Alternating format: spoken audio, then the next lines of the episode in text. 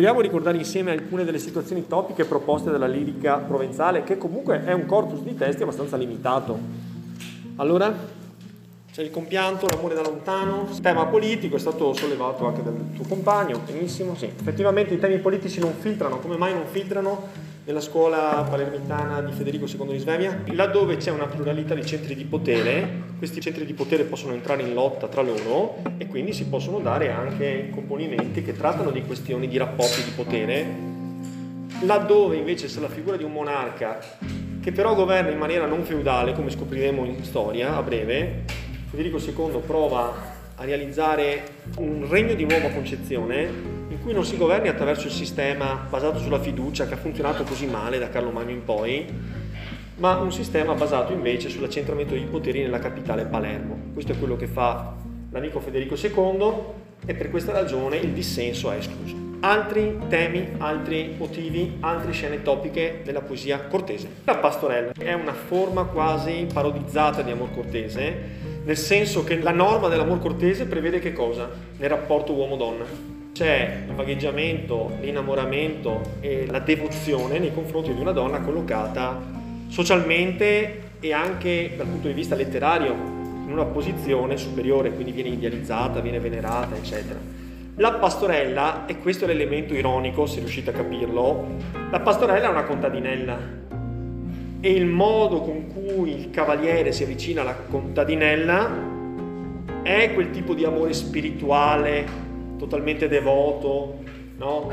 che richiede, non è quello, è il cavaliere che insidia la pastorella facendole sperare che possa fare il salto di classe sociale facendosi sposare insomma da una persona di certo quindi c'è un elemento più realistico o più anche caricaturale ecco. È un amore rappresentato in forme più caricaturali più beffarde altri temi che possiamo vedere emergono dalla poesia cortese. Placer e Nueg, un elenco di cose spiacevoli, noiose, fastidiose, che non si vuole, che non si desidera fare. Placer invece è esattamente il contrario, un elenco di cose belle, piacevoli, gradevoli, che danno felicità e gioia. L'attenzione è uno scambio di componimenti, cioè è un componimento epistola che viene inviato da un poeta ad un altro poeta, il quale si attende una risposta in una specie di gioco letterario che può coinvolgere due o più interlocutori cui c'è un'attenzione, c'è un poeta che lancia un tema e lo affronta dal suo punto di vista e si attende che altri poeti della sua cerchia possano rispondere.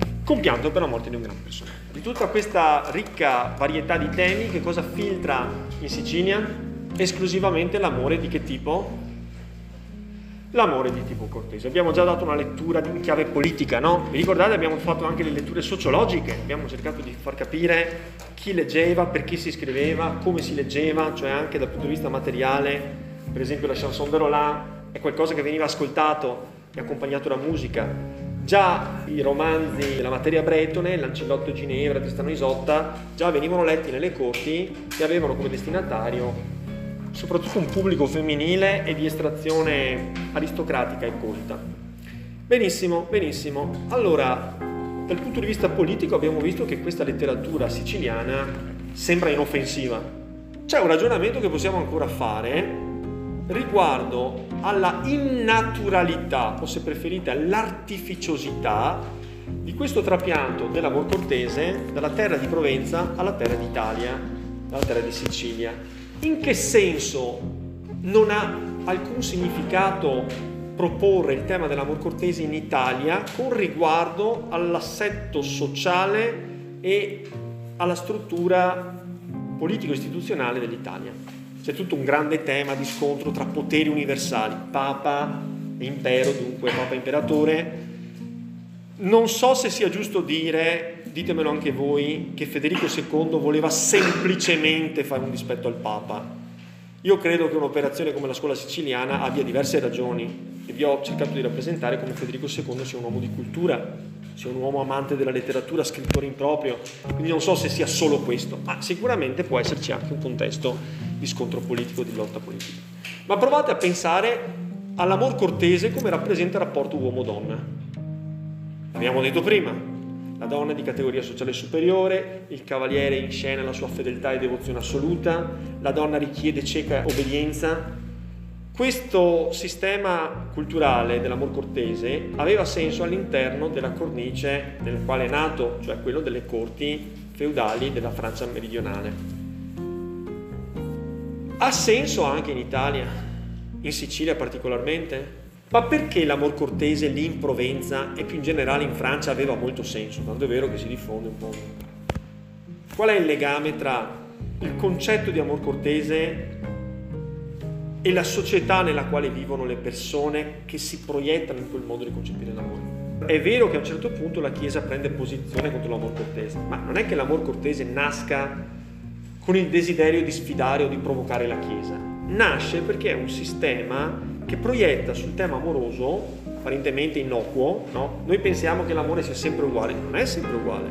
Si potrebbe fare una storia di come è stato concepito l'amore a partire dall'antichità fino ai nostri giorni e vedrete che ce ne sono delle belle. Quindi l'amor cortese è un modo culturale di concepire l'amore, però è un modo culturale che rispecchia la cultura nel suo complesso, la società nel suo complesso, la politica nel suo complesso e la storia, in fondo. Allora, in che senso l'amor cortese proietta sull'amore, inscena sul tema d'amore l'assetto sociale della società, della politica, della storia del suo tempo? Tristano e Isotta. È sempre una storia di amor cortese. Al centro cosa c'è? Che tema c'è? C'è il tema della fedeltà. Il tema della fedeltà è importante in quell'età là, in quel mondo là, in quella situazione lì. È certo che è importante perché c'è un tema di fedeltà inteso come fede religiosa, ma c'è anche il tema della fedeltà come fedeltà all'imperatore, Tristano e Isotta che cosa rappresentano? Viene prima l'amore o viene prima la lealtà al proprio re? E la società non è quella feudale e vassallatica, incentrata sul tema della fedeltà o dell'infedeltà, sul tradimento e la fellonia. È chiaro? L'amor cortese rappresenta questo. In forme amorose si inscena sempre questo rapporto verticistico per cui nella posizione piramidale al vertice c'è una figura femminile che rappresenta un po' l'imperatore, il re, rispetto al quale bisogna avere cieca obbedienza, totale devozione, va bene? Quindi l'amor cortese ha senso nel contesto dello Stato feudale. Bene, passiamo in Sicilia. Ha senso lì l'amor cortese? Perché non ha senso? Perché vi ho detto che Federico II cerca di governare la Sicilia in maniera che non sia lo specchio fedele del feudalesimo francese o dell'impero tedesco, ma sia un modo diverso, più accentrato, con una capitale, con uffici burocratici, ne parleremo quando lo tratteremo. Comunque sia, lui lotta contro la società feudale e l'amor cortese non fa altro che riprodurre la società feudale, è chiaro? Sotto questo punto di vista sarebbe come per noi se passassero alla televisione dei film degli anni 30, cioè rispecchiano un mondo che non è il nostro, oppure dei film stavo per dire giapponesi, ma il Giappone è come gli Stati Uniti, è la stessa cosa della Corea del Nord. È un altro mondo, non c'entrano niente con noi, non ci rappresentano. Rappresentano un altro mondo, un'altra cultura, un'altra idea. Sotto questo profilo si capisce perché noi vediamo i film di Hollywood. Perché noi capiamo benissimo i film di Hollywood? Perché noi siamo alla periferia degli Stati Uniti. La nostra cultura è una cultura americana, ormai da 70 anni dalla fine della seconda guerra mondiale. Dunque eh, noi comprendiamo benissimo i concetti che vengono espressi dai film, dalle canzoni che provengono dagli Stati Uniti. Noi siamo alla periferia dell'impero e riceviamo quello che viene elaborato di nuovo dalla capitale dell'impero. Ma fuori dall'impero tu li vedi i film afghani e se li vedessi saresti in grado di capirli? Molto difficile, molto difficile. E perché? Perché sono fuori dalla tua cultura. Quindi trapiantare un film afghano qua e coltivare un cinema che riprende i modelli afghani qua è un'operazione antistorica, perché non rispecchia la società. Quindi può avere un senso, perché Federico II aveva la sua idea, ma non rispecchia la vita, non rispecchia la società, è slegato rispetto al contesto. Allora, vi ricordate che io vi ho detto in Italia i primi componimenti in lingua volgare di ambizione letteraria, perché i primi scritti in volgare sono anche precedenti, ma per trovare i primi componimenti di ambizione letteraria dobbiamo aspettare gli anni 20 del 200. nuove scoperte hanno un po' retrodatato, ma più o meno quella è la stagione, XIII secolo, quindi con più di cent'anni di ritardo rispetto alla Francia.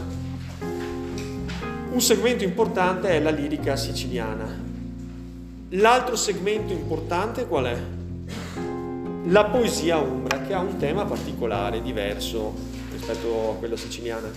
Poesia religiosa, letteratura religiosa. Allora qui chiaramente uno potrebbe dire ma cos'è la poesia religiosa? Cos'è la letteratura religiosa? Beh, la poesia religiosa è la letteratura che esprime il sentimento religioso, la devozione religiosa. Allora a questo punto è inevitabile leggere un componimento molto celebrato anche perché è stato scritto da un autore che è anche un santo e, ed è considerato non soltanto patrono d'Italia ma addirittura patrono d'Europa cioè San Francesco d'Assisi o Francesco d'Assisi se preferite. Il contesto è quello umbro, siamo ad Assisi, siamo politicamente fuori dall'impero tedesco di Federico II, in una realtà di cui noi parleremo che prende il nome di realtà comunale, di spazio dei comuni. I comuni storicamente vanno concepiti come città-stato, quindi siamo in una regione in cui c'è una pluralità di centri di potere costituita da città e dalla campagna circostante, dove la vita economica e sociale è diventata molto vivace ed attiva. Si è creato un ceto di mercanti, un ceto di cambiavalute, di finanzieri, di banchieri. Cominciano i primi grandi viaggi, le grandi fiere per esempio della Champagne, ci si scambia prodotti, merci sempre più raffinate, si apre la grande via della seta che arriva fino in Estremo Oriente, c'è tutto un mondo dinamico che fa tramontare le ristrettezze e la miseria dell'Alto Medioevo.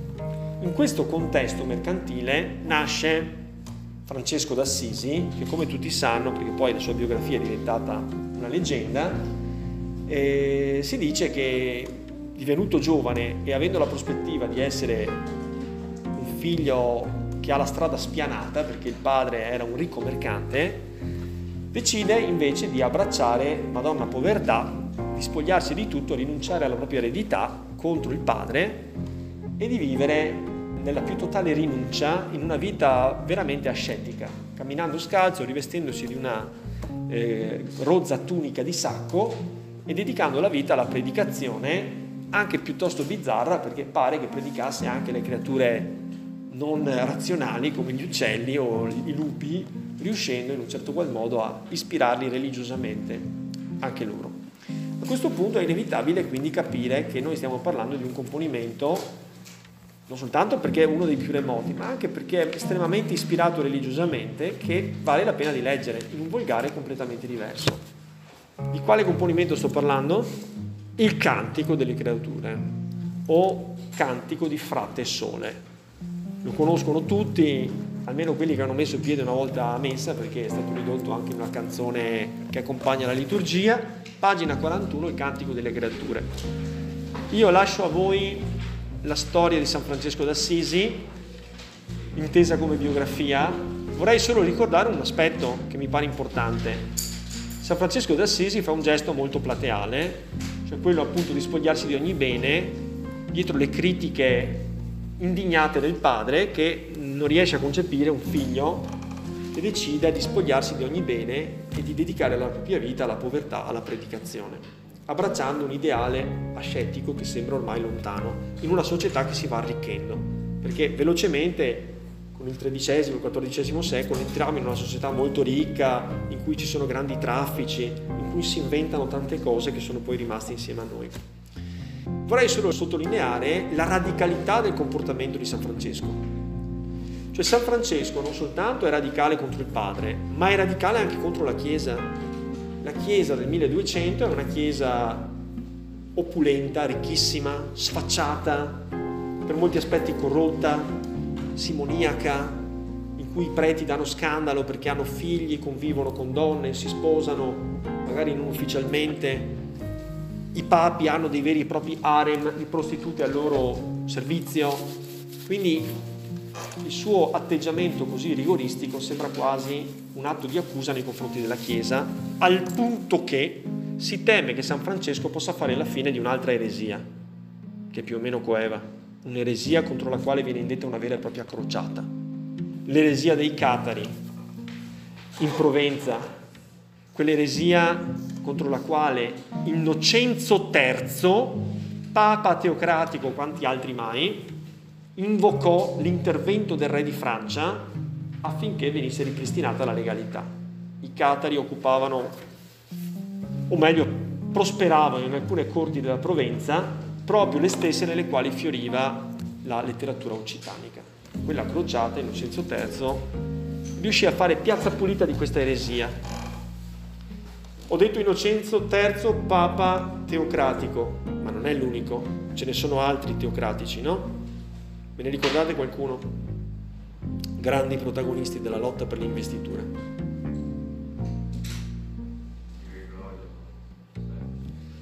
Che emanò un'enciclica fondamentale, che è un punto fermo del nostro architrave storico.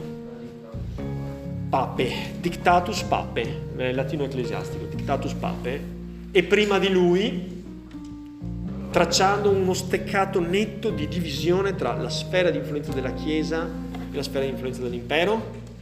Niccolò II, che inventa il conclave per dire l'elezione del Papa è roba nostra, l'imperatore non deve interessarsi, e poi. Bene, allora avete capito quindi il rischio che ha corso San Francesco. In fondo i catari che cosa predicavano? Povertà, povertà, povertà per la Chiesa. E come erano finiti? Erano finiti vittima di una crociata. Quindi qual è il rischio che poteva correre San Francesco? Di essere definito eretico, lui, la sua setta, poteva, oggi noi abbiamo un'alta considerazione di San Francesco per eh, la coerenza del suo gesto, no? del, del suo abbracciare la povertà. Però va anche detto che il Papa avrebbe potuto decidere che San Francesco costituiva una minaccia per la Chiesa, così come aveva deciso per i Catari. San Francesco si colloca un po' proprio sul limitare. Innocenzo III decise che valeva la pena invece tenerlo dentro la Chiesa, per dare un'immagine della Chiesa come una Chiesa che si sta rinnovando, una, una Chiesa in cammino. C'è tanta corruzione, ma dentro la Chiesa c'è anche gente che è testimone di una fede pura, immacolata. In questa maniera Francesco d'Assisi è stato canonizzato, il suo ordine è stato riconosciuto come un nuovo ordine dopo quello benedettino ed è diventato un santo della Chiesa, ma ha rischiato grosso di diventare un eretico della Chiesa. A questo punto noi leggiamo il Cantico delle Creature, Laudes Creaturarum.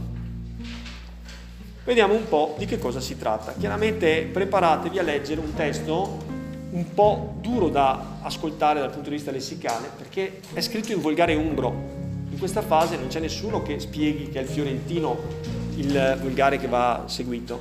Ognuno scrive nel volgare che ha a disposizione a casa sua. Altissimo, onnipotente, buon Signore, tue sole laude, la gloria e l'onore, e donne benedizione. A te solo altissimo se confano e null'uomo è ne digno tementovare. Fermiamoci qua. Prima osservazione. Nota metrica. Nota metrica vuol dire osserva le strofe, osserva i versi, prova a vedere se si può valutare la presenza di una forma metrica nota, tipo canzone, sonetto, madrigali, ottave, sestine, ballate. Non ci sono strofe regolari. Sono tutte quartine, sono tutte terzine, sono tutte ottave? No, non ci sono strofe regolari. Quindi la regolarità sembra essere una conquista successiva. Si parte da forme aperte, irregolari, e si va verso forme chiuse, regolari. I primi quattro versi sono una semplice invocazione a Dio, che sembra costituire una sorta di proemio, di preambolo, di introduzione. Altissimo, onnipotente, buon Signore, tue sole laude, le lodi sono tue. Come possiamo scioglierlo questo le lodi sono tue? Che senso sono tue? Spettano a te, sono dovuti a te. E insieme alle lodi la gloria, l'onore ed onne benedizione, ed ogni benedizione. Andiamo avanti. ad te solo altissimo se confano. Qua abbiamo bisogno della nota lessicale, se confano. Sono adeguate, si commisurano, sono, si addicono a te. E null'uomo, questo sembra quasi latino, e nessun uomo è ne digno, è degno, temento vale, anche questa è una struttura latineggiante. Nessun uomo è degno di, questo è pure un comandamento, non pronunciare il nome di Dio in vano, nessun uomo è degno di pronunciare il tuo nome. Va bene, a questo punto però entriamo nel vivo della lirica. Eh, vedete la forma metrica qua nella nota vi mettono prosa rimata e ritmata, addirittura sembra quasi una prosa, ad andamento anaforico.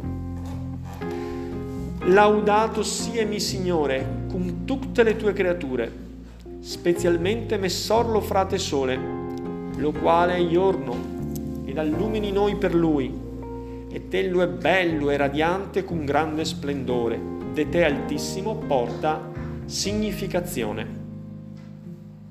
Traduciamo, che, ti, che tu sia laudato, o mio Signore, con tutte le tue creature, insieme a tutte le tue creature, specialmente Messor, il Signor fratello sole, il quale è giorno, forse potremmo dire produce il giorno, e per lui, per mezzo di lui, ci illumini ed esso è bello e radiante, radioso, con grande splendore. Di te altissimo porta significazione. Bene, allora, Dio va lodato insieme a tutte le sue creature ma fra tutte, specialmente, deve essere lodato frate sole. A che titolo San Francesco definisce sole frate? Frate non è come donna, eh, intende proprio fratello.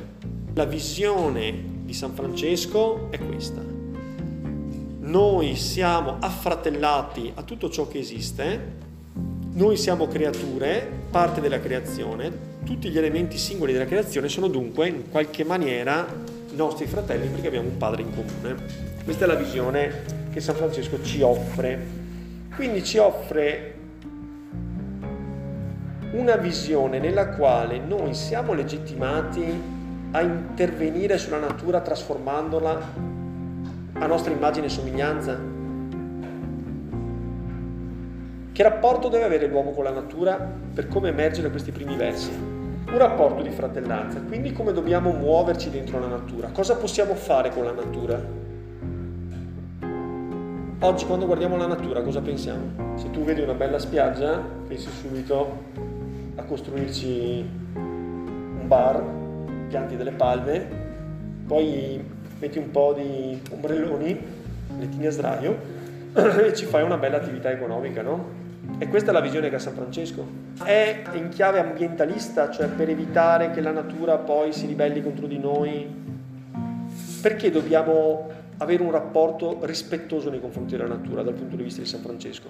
Trovatemi il verso in cui San Francesco ci dice in maniera molto chiara che tipo di rapporto noi dobbiamo avere con la natura il nostro atteggiamento deve essere di lodare la natura, ma si capisce perché dobbiamo lodare Dio, perché Lui è il creatore, perché dovremmo lodare le creature. C'è un verso in cui si capisce perché noi dobbiamo avere un atteggiamento riverente nei confronti della natura e non pensare a cambiarla, non pensare a stravolgerla, non pensare che è roba nostra, possiamo farne quello che vogliamo.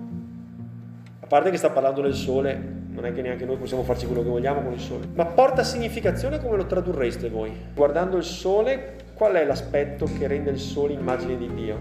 La luce, però questo porta significazione vuol dire questo, vuol dire reca la traccia della tua opera, reca traccia di te.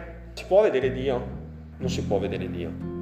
Ma se guardi il sole, puoi vedere Dio. Perché lo puoi vedere? Perché il sole ha impressa l'impronta di Dio. Lo ha modellato lui, lo ha fatto lui. E per quale aspetto il sole reca l'impronta di Dio? Per cui guardando il sole è un po' come vedere Dio. Se guardo il sole, Noi diciamo scientificamente vedo un ammasso di gas che è in preda a reazioni nucleari di fusione. Non è la visione di San Francesco. San Francesco dice guarda il sole e vedrai Dio, perché Dio ha lasciato la sua impronta digitale, lo ha plasmato lui. E dov'è che riconosci che c'è l'impronta digitale di Dio sul sole? Qui c'è un verso preciso che lo dice, è il verso numero 8. E tello è bello e radiante con grande splendore. Da cosa capisco che il sole reca l'impronta di Dio? È la bellezza del sole che ci dimostra che è opera di Dio. Siccome l'ha fatto Dio, è meraviglioso. Quindi qual è il rapporto che deve avere l'uomo con la natura, secondo San Francesco? non è un rapporto utilitaristico, la natura non è materia prima, non soltanto di rispetto, ma è compito dell'uomo, il nostro dovere è accorgersi della bellezza del mondo. Vi siete accorti della bellezza del sole? Allora non siete buoni cristiani, perché compito del buon cristiano è guardare il sole, coglierne la bellezza, lo splendore e vedere in quella bellezza, in quello splendore, un riflesso se il sole è così bello, quanto più bello sarà Dio? Molto più bello. Perché lui ne è il creatore e il creatore è sempre superiore alla creatura.